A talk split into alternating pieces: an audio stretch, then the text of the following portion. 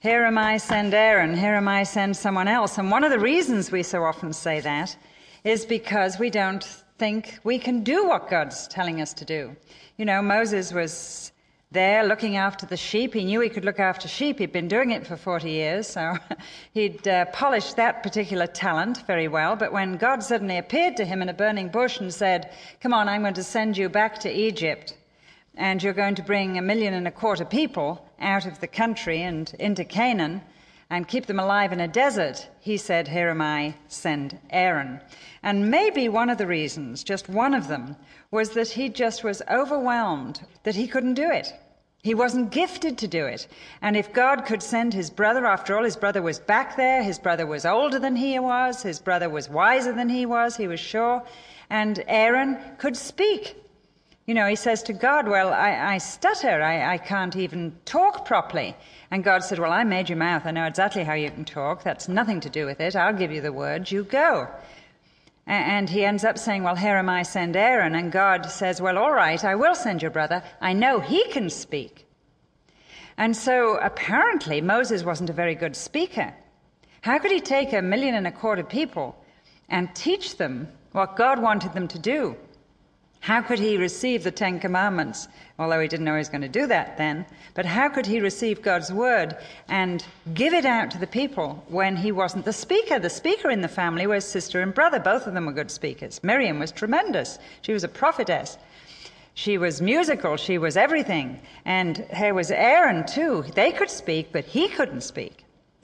So when we think of Moses saying, Here am I, send Aaron, we shouldn't look down on him too much because maybe he was figuring this out. God, you'd be a lot better off if you sent him.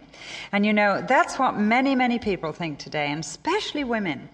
I find that they are very unsure of themselves, very unsure of their gifts, very unaware that God could possibly use them to do whatever it is that they're asking that God seems to be asking them to do or that others ask them to do. So we're going to look at this and we're going to figure out how we discover our gifts according to the scriptures that we're in at the moment, which is studying a little bit of the life of Moses. Now, they are through the Red Sea, they've been grumbling and griping, and God has been dealing in mercy and love and giving them water and giving them food and bringing the quails to feed them in the evening and manna in the morning. And we've been this route, and we know that God is going to give them water when they're thirsty and bread when they're hungry. And so now they're going along in the desert, getting a bit fed up with all the sand and whatnot. And every time they camp at night, Moses goes a little way outside the camp and he puts up a tent. And everybody's nothing else to do. I mean, there's nothing much to do in the desert anyway, except watch what Moses does, and there's usually something happening when Moses does anything. And so they all get up, it says, and stand in the door of the tent and watch what he's doing. Oh, look, he's going putting his tent up.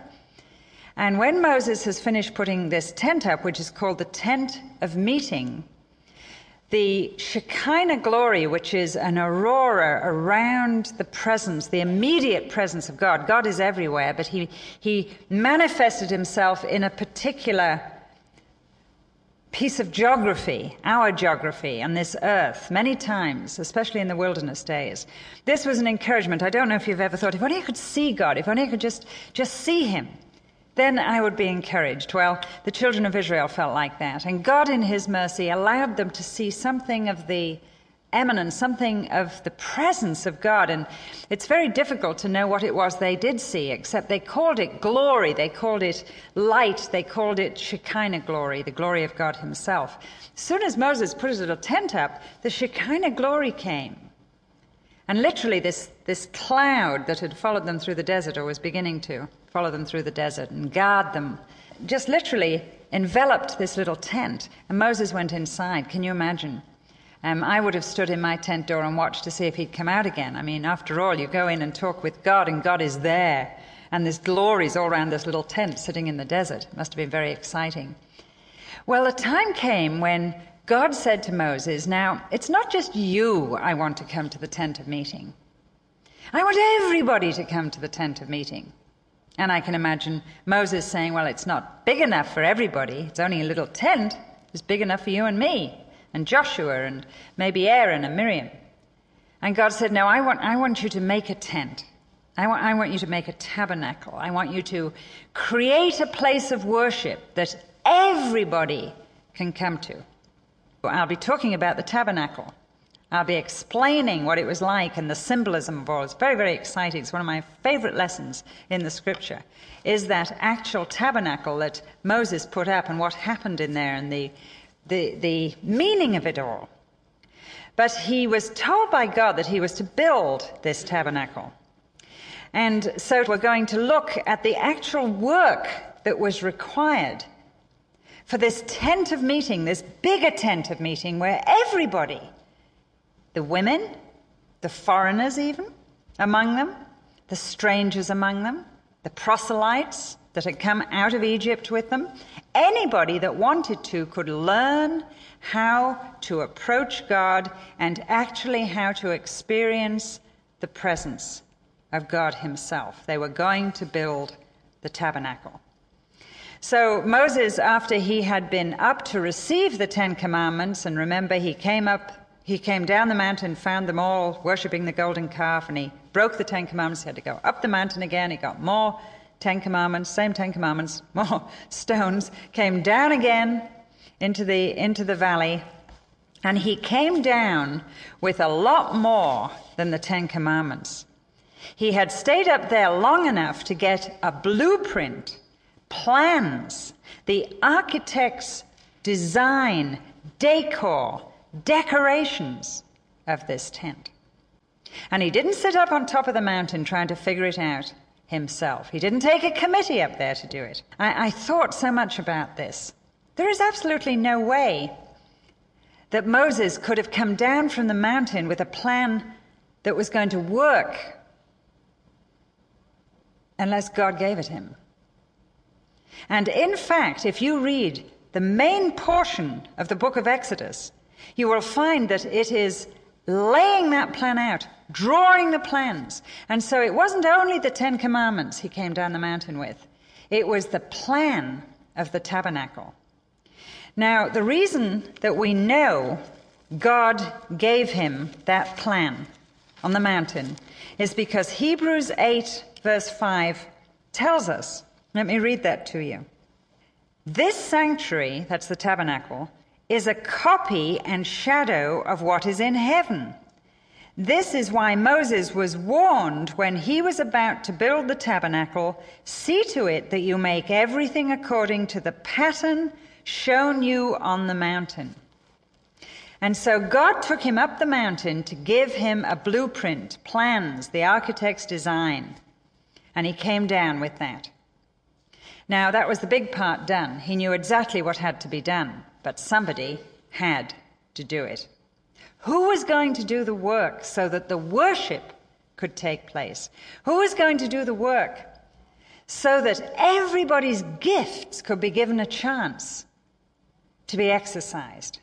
And everybody in Israel would feel that they had an opportunity to contribute to this incredible worship experience when they could come into this place and meet God? Well, first of all, we've got to turn to the book of Exodus, chapter 35 and 36, and find out what we can. The first thing Moses asked, or the first thing that he laid on the people, was that everybody had something to contribute. Every single person had an opportunity. He told Israel that contributions were needed. And in 14, 4 through 19, we're going to take little bits out of this passage. We read about the offerings that were asked for, first of all. Moses said, Now let's start and accumulate the things we're going to need for this building. That means everybody that's got a willing heart and really wants to give, we need some of your material possessions. Now, I don't know if you've ever realized this, but along with the gift you've been given, we tend to always think of spiritual gifts. Spiritual gifts are all your gifts, a great big umbrella. And some of the gifts you've been given are material gifts. They're the things you possess. These are gifts of God. He gave you strength to work, to spend, to accumulate material possessions. And the Bible talks about those possessions as gifts. God has gifted you that you might give others. There's a wonderful verse in the scriptures that says, He has given you in order that you might accumulate gifts in order to give them to somebody else that hasn't got any gifts. And so, along with all the things we'll be talking about our natural talents, our spiritual abilities, our material possessions are part of the gifting of God. It is He that gives us power to get wealth, and we get wealth in order that we might give to those that are less fortunate than ourselves. That's one reason. And so Moses says, Now then, you've all got something to give. Some of you have got more material possessions than natural talents, even, or spiritual abilities. And so, those of you that have accumulated great amounts of material possessions will want to give according to what God has given you. In fact, in 27, the leaders brought onyx stones and other gems. They brought the semi precious stones and the gold for the breastplate and for the really expensive part of the work. Now, when they'd spoiled the Egyptians, if you remember, God gave them favor with the Egyptians before they came out of Israel. They had spoiled them. That means that they had gone into their houses and helped themselves with everything they could carry, and that their ox carts could be filled with, and their donkeys could be laden with, and they spoiled the Egyptians. They came out with great amount of gold and silver and linen and thread and all these goodies because they were a slave people. They didn't have anything themselves. But when they left Egypt, they had the wealth of Egypt. And some of them had accumulated a lot of those possessions. Whose were they? God had given them in a very remarkable way into their hands. Now they were asked to give them. Now, God never asks us for what we haven't got, He does ask us for what we have. And everyone has something to offer. You know, whenever I hear of, of money being asked for, sometimes I think, well, I give to this and I give to that, and I really don't have any more cash to give. I don't have any more, perhaps, ability to give, even writing a check. Then I begin to remind myself that that's just one little tiny part. What else have I to give? What, what is the something I have to give? Now, I was staying in a home where I saw a wonderful example of this. I was staying in a seminary home, taking a breakaway, a women's breakaway down in St. Louis. And I was staying with a beautiful little seminary wife, married to the head of the New Testament department down there. And they live in a very modest seminary apartment, or more than an apartment, like a townhouse. This little girl actually comes from a very wealthy family but their parents have never supplemented their ministry. They have been generous in other ways, but they have very meager belongings, this couple. They have three of the most gorgeous children I've ever met anywhere, in every way. Little boy was sitting eating his, eating his food, and everybody was talking, and he hadn't been asked any questions. He was just five, and he was looking a bit left out, and so his daddy said to him, well, you've got left out. Tell Mrs. Briscoe what you want to be when you grow up. Just the sort of thing fathers should never ask little boys in front of guests. But anyway, his daddy did. He said, Tell Mrs. Briscoe what you want to be when you grow up. And he's got, he got two of the biggest brown eyes I've seen for, since I saw my own grandchildren's eyes. But he looked at me and he thought, and everybody's attention focused on this poor little guy. I felt quite sorry for him. And he thought and he thought and he said, What do I want to be when I grow up? And then his eyes lit up and he said, Bigger! He's so cute. I wish we all wanted to be bigger when we grew up, spiritually. Anyway. But they are building a new church. They're planting a church. They belong to this church in the area that's being planted. And the conversation turned around that family meal that we had together about what they could give. And the daddy said, Well, we just don't have money to give. Uh, you know, seminary professors take a cut in salary, uh, I'm afraid. Not, they never get a raise. They always seem to be taking a cut every year, and they just really don't have any money. The mom said, Well, all right, we can't give any money. Then what can we give? And one of the little boys said, What about the Persian rug that Grandma gave us this Christmas? And I'd noticed this very, very beautiful Persian rug that was in the hallway. You had to notice it because it was in stark contrast to the shag like carpet that they'd been living with and all the rest of it. It was just beautiful. And it was, you know, it was obviously a very good rug. I know rugs, and I, I knew it was a very good rug. And to my amazement, the mom immediately said, That's a wonderful idea. I was so worried that we didn't have anything to give. We can give our rug. And I sat there quite amazed because that rug was rolled up, and no sooner had it been said, it was ready at the door for Daddy to take that night to the building committee and to give. Because what they had, they counted that material possession, they counted it a contribution, seeing God had gifted them with this particular beautiful gift. And I was really very moved. And I thought, you know, everyone has something to offer. Everyone has something to offer. And that's what these people began to do. They rummaged through the things they'd taken from the Egyptians, and one of them said, Oh, look at this beautiful Egyptian rug.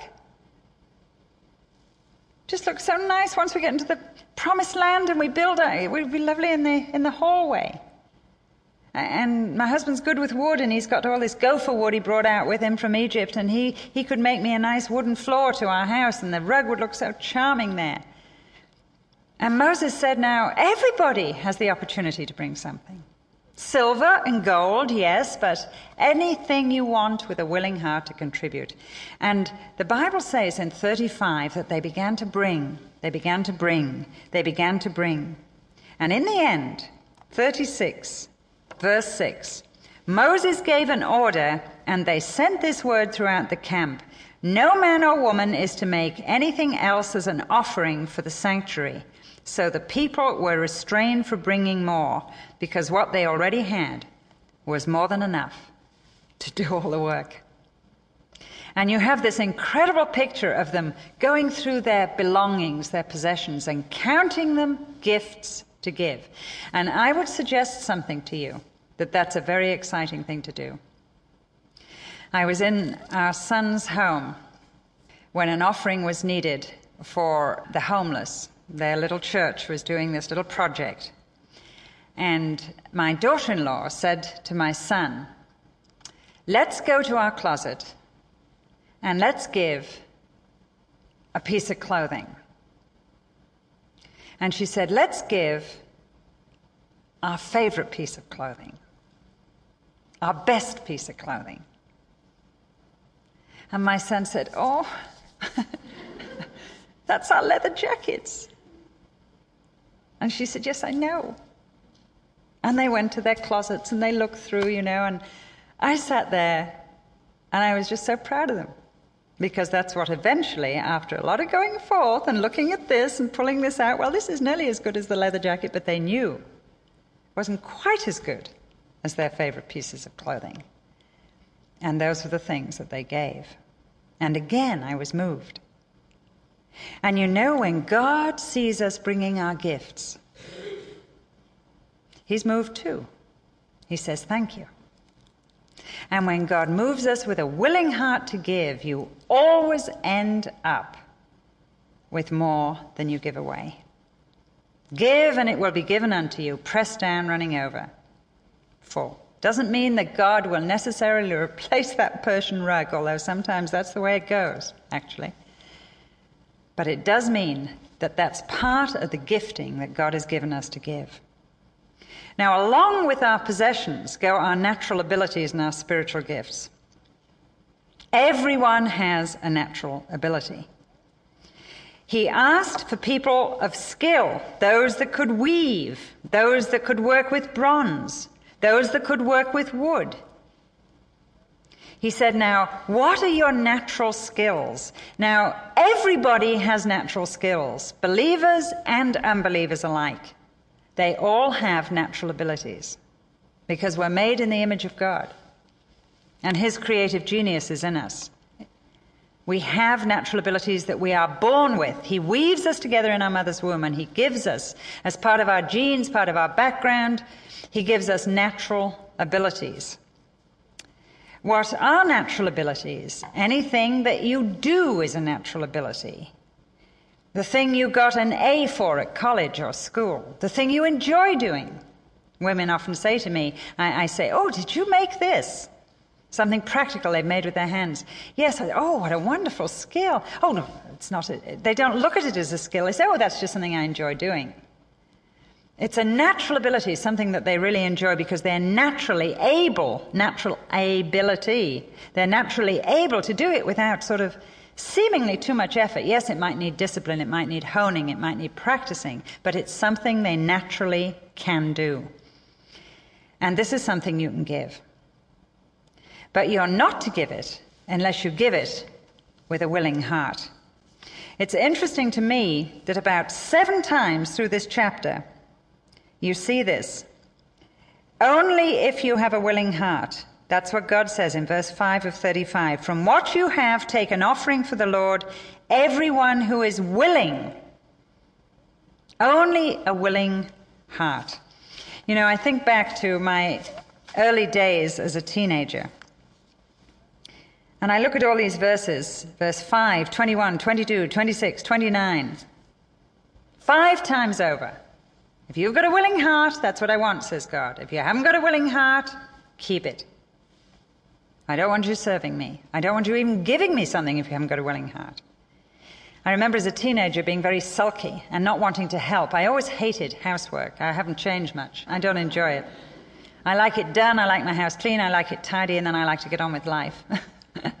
but it isn't one of my great joys. I just don't enjoy it. And as a teenager, I didn't enjoy it.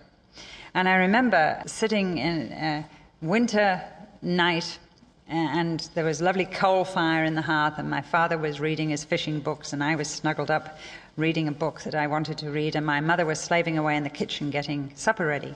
And my father looked at me and very quietly said, Go and help your mother. And I said, She doesn't need help. I asked her before. He said, Go and help your mother, whether she, you think she needs it or not. She needs some help. Well, I was mad, and I threw my book down, and I, typical, you know, junior high, coming up senior high, and got out into the kitchen. And I arrived, uh, in my mother's words, next to her like a little tornado. and uh, said, Well, what do you want me to do? And she said, Nothing, thank you. Go back. I don't want you here with a face like that. If you don't want to help me, and you know, if you don't want to do it with a willing heart, get out of here. And I think those of you that are mothers know what I mean. You'd rather they didn't help you than helped you with an unwilling heart. Well, this put me in a terrible dilemma because I knew I couldn't go back into the cozy fire immediately because my father would say, What are you doing back here? Go and help your mother. And I'd be in a problem again. But she wouldn't have me in. She said, Get out of my kitchen. I don't want you here with a, a sulky face like that. If you can't help me with a cheerful heart, I don't want you. And so I went into the into the hallway. And in England, you, you, have, you don't have central heating. it was freezing out there. Mother was nice and warm because she had the kitchen oven on, and father was nice and warm because he had the big coal fire. And I was in the hall, and I didn't dare go into my dad, and I didn't dare go back to my mother. And I thought, oh, this is so miserable. And eventually I counted up to what I thought was quite a reasonable number and then went back in casually whistling as if I'd helped my mother and sat down with my book. And my father just looked up and said, What are you doing back in here? Go and help your mother. I was at it again. But you know, years later, when I read some of the scriptures, I came across that verse We are not to give grudgingly or of necessity, because God loves a cheerful giver. And then I understood, and I looked back, and of course, I've had teenagers myself and been through it all. And I understand why God doesn't want us to give grudgingly, because we have to. Or of necessity, because it's got to be done, somebody's got to do it.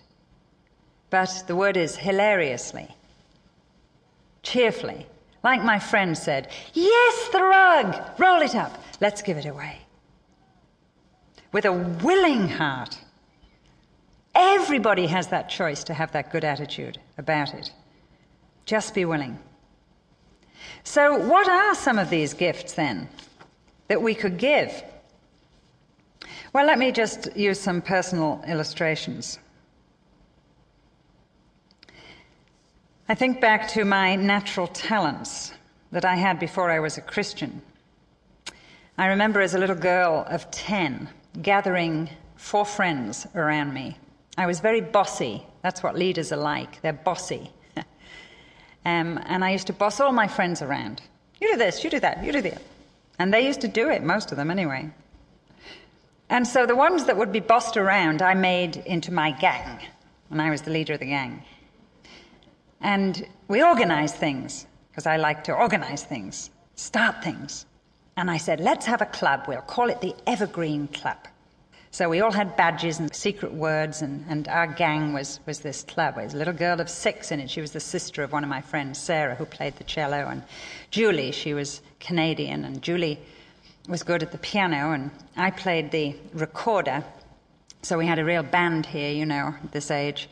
And then there was another couple of girls in. That was it. And so I said, let's, let's do a play for the whole village. This was at the age of 10, I want you to know. And so I wrote a play, and it was about Miss Prune and Miss Prism and a wicked fairy and these two old spinster ladies and how the wicked fairy came and messed up their life. And so then I told everybody who they'd be. You are Miss Prune and you're Miss Prism and Julie's the bad fairy. And, and, and the little girl of six said, What can I do? And I said, Well, well, you can sing. We'll get you into it somehow. So then we had this musical bit, and I played I've got an awful lot of coffee in Brazil on my record.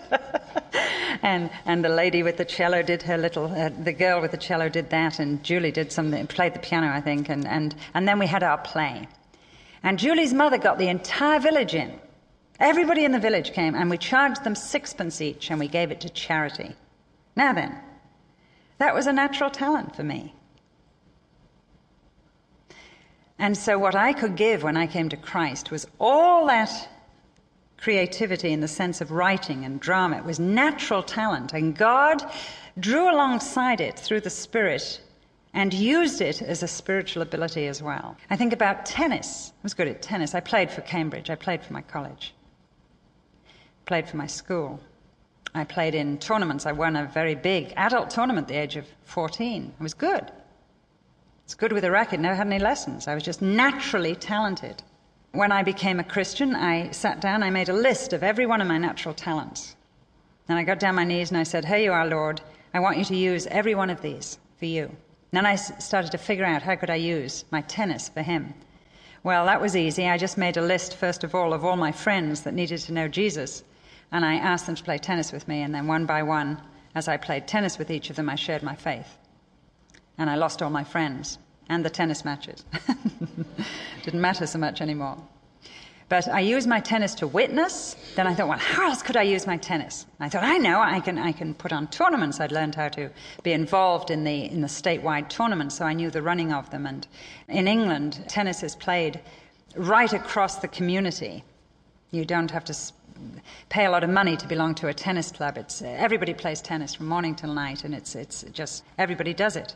And then if you're in a club, you have to put on a tournament. You have to learn how to do that and, and, do the work of it. So I knew how to do it, and I thought I could put on a, I could put on a citywide tennis tournament properly. You know, get cups and call it something, and let's do it and anybody could do it, and everybody always signs up for it, and have hundreds of people involved. And then we could have it down at the tennis club that's on the beach, and at night we could have a great big bonfire, and we could get a Christian group in here, and we could get a pastor to come and, and preach the gospel, and I could use my tennis. So you give your natural abilities, and God begins to give you ideas how you can use them. Exciting. I used to write letters to all the people I was leading to Christ, try and help them to grow in Jesus. Why do you think I write books? Because I started to journal, I started to write letters. And so, natural talents that if I had never come to Christ would still be a talent and being used for myself or the world can be used if they're given to God. And the word is consecrated. Set aside. Moses said, Bring your natural talents, put them here in this pile or that pile, and we'll do something with them. And that's what they did. And it said, Anybody that can do any sort of craft, bring it. Have you ever wondered if you're good at crafts, how could I use this for God? If I'm really good at a craft, I could have a little craft class in my neighborhood for my neighbors, and we could do this craft and never mention Jesus till the last day. And then maybe I can think of a clever way of giving them a little booklet and sharing my faith or whatever. You can use your natural talents to build what God wants to build. So make a list of them. That's very exciting for me to do that. And you know, I would have to say that as far as I know, the natural talents God has given me have all been put to use in ministry, except one. That's skating. I have never used my ice skate. I was going to be an ice skater instead of a teacher. Had pneumonia when I was little and I was sort of chesty. And so the doctor said, What you need to do is learn to skate. And so when I was a little girl, I went to Liverpool Ice Rink and I learned to skate. And you can go in these little shows, you know, and my sister was a lot better than me. She got in the big shows, and I, I didn't get as many medals as she did and whatnot. But I was good enough to be able to teach skating if I wanted to do it. It was my parents that put their foot down and said, You're not going to do that. But I've never used my ice skating. And you know, maybe I never will, but the thought did just occur to me the other day. Remember when every, every shopping centre had a little ice rink? I thought, wouldn't it be neat if I could put one of my drama plays on ice? If I could just find some people that could skate. Wouldn't that be wonderful? A gospel on ice? I think everybody's done that, but I've never used it yet, but maybe one day. And you know what's so exciting? Just those natural talents, the things that you do good. And all of you do something good. Even if it's mothering skills, cooking, doing somebody's hair. Just imagine offering to do everybody's hair that can't afford it to be done if you're really good at it, and then being able to talk to them, being able to build a bridge of friendship for God. So you consecrate, set aside your talents, and with a good attitude, give it to God. You can count on the Spirit. In 30, down to the end of 35, Moses said to the Israelites, Now then, the Lord has chosen these two special men and has filled them with the Spirit of God, with skill, ability, and knowledge in all kinds of crafts. You notice that the Holy Spirit does something with your natural talents. And they are just as much a spiritual ability as far as God is concerned as a spiritual spiritual ability, which we will talk about now. Everyone has a natural talent. And if we could only be restrained from bringing them, if only God could say to us, No more, no more, no more, thank you very much. Yes, I'll use this and I'll use this and I'll use this, and what about doing that now? You don't need to bring me any more. You've brought me so much of your natural talents. That's the spirit He wants to see. But what about now our spiritual gifts? Because along with all these practical preparations for which natural talents, spirit led, spirit filled natural talents were used, and along with all the material possessions, there were also to be clothes made for the priests. And the priests and the Levites, and Moses and Aaron and Miriam, and the women who served in the temple, were all to have specific garments made for them. And they were to have them because these people were to be preachers and teachers, prayers, worship leaders, singers, choirs, counselors, encouragers, people that prophesied, people that healed. And these are the sort of spiritual gifts that we think about when we think of spiritual gifts. Everybody says, Well, I don't know what sort of spiritual gift I have, but if you would only start with your material possessions and all your natural talents, you would find out what spiritual gifts you had. Yes, you would. Because so often they come alongside. And if you would only consecrate what you know you can do, then what you don't know you can do suddenly begins to happen as you do what you know you can do. You can be a naturally talented teacher but not have a spiritual gift of teaching. If your natural talent is consecrated, God will use that. There are some teachers, however, that find as they are using their natural teaching gift, something happens and people get converted. And they discover that using their natural talent, they have discovered the gift of an evangelist they didn't know they had, which is a spiritual ability.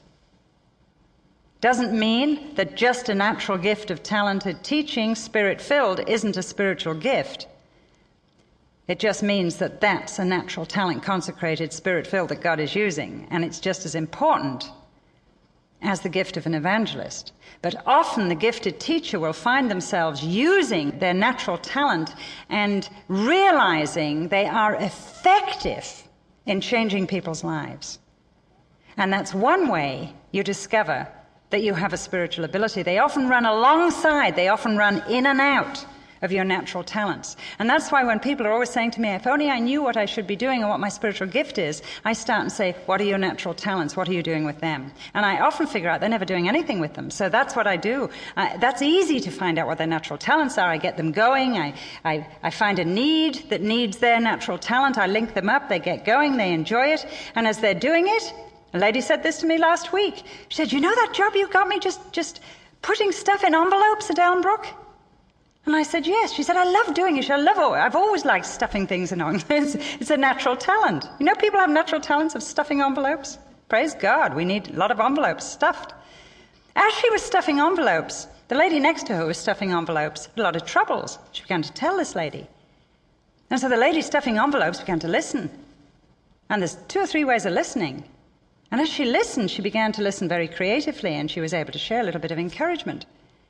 She had listening skills. That lady is now going into a counseling course because she found a spiritual ability that ran aside a natural talent.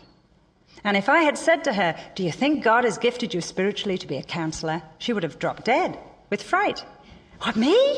No, I'm, all I can do is stuff envelopes. But what she didn't know is everybody is gifted with a spiritual ability. And if you will just put your head down and put your shoulders to the work of the Lord, where you know you can help, your spiritual abilities, the opportunity for them and the ability will come as you're doing it. So often it happens like that. Now, this session is far too short, but in Here Am I Send Aaron, there is a list of the spiritual abilities that are set out in Corinthians. And there is a list explaining those spiritual abilities to you.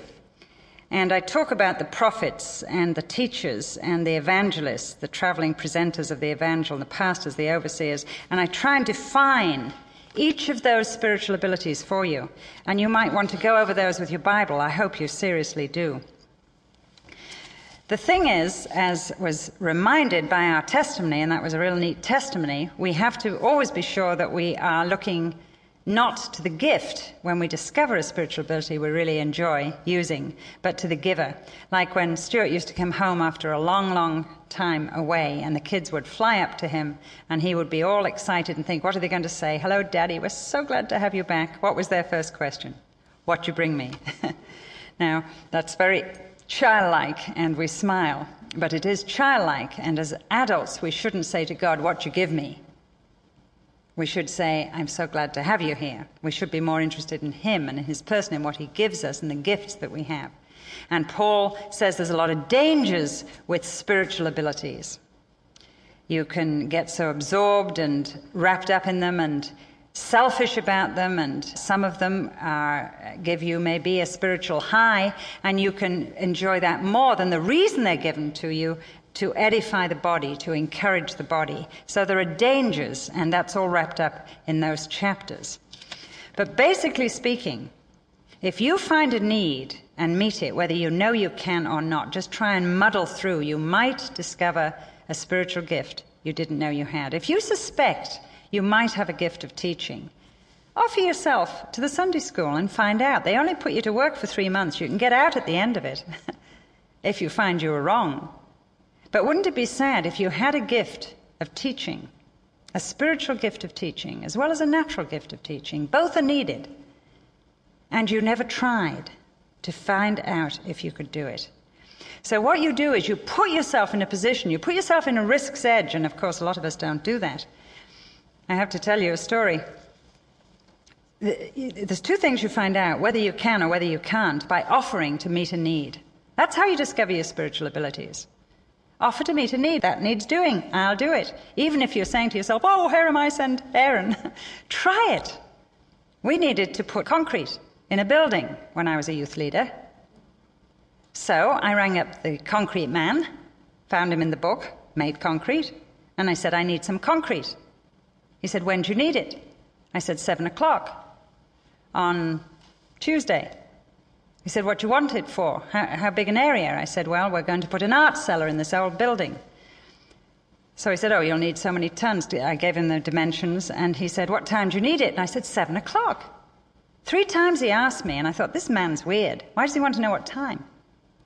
He said, What type of concrete? And I said, Oh, I don't know. I, I don't know anything about concrete, but we're going to come down and, and, and put it down. I've, I've got all the kids ready to come at, at uh, you know, 7.30 or whatever. He said, And what time? He said, I'll, I'll send you some ready mix concrete. And I knew that was the name of it, ready mix. So I told him again, and I said, That's super. I said, Give me a ton. Give me a ton then, if that's what you say, of ready mix. And he thought I said, Ready mixed. So he mixed it. And he brought it early. And he put a ton of ready mixed concrete on the sidewalk outside our youth center. Have you ever seen a ton of ready mixed concrete? Well, not only was he early, we were late. And by the time I came round the corner, I thought, that's funny, I've never noticed that mountain there before. right in front of the door, but it had set. Well, there was about, it had set about nine inches in. So it was solid on the outside and sort of gooey inside and all crumbly. It was ruined, of course. And that's a story in itself. But I discovered that I did not have a natural talent or a spiritual gift for making concrete. But I tell you something, I found I had all sorts of other spiritual gifts and natural talents as I tried to meet a need. That was a disaster. But there were other things I tried to do that I'd never done before, and to my amazement, I found out I could do them.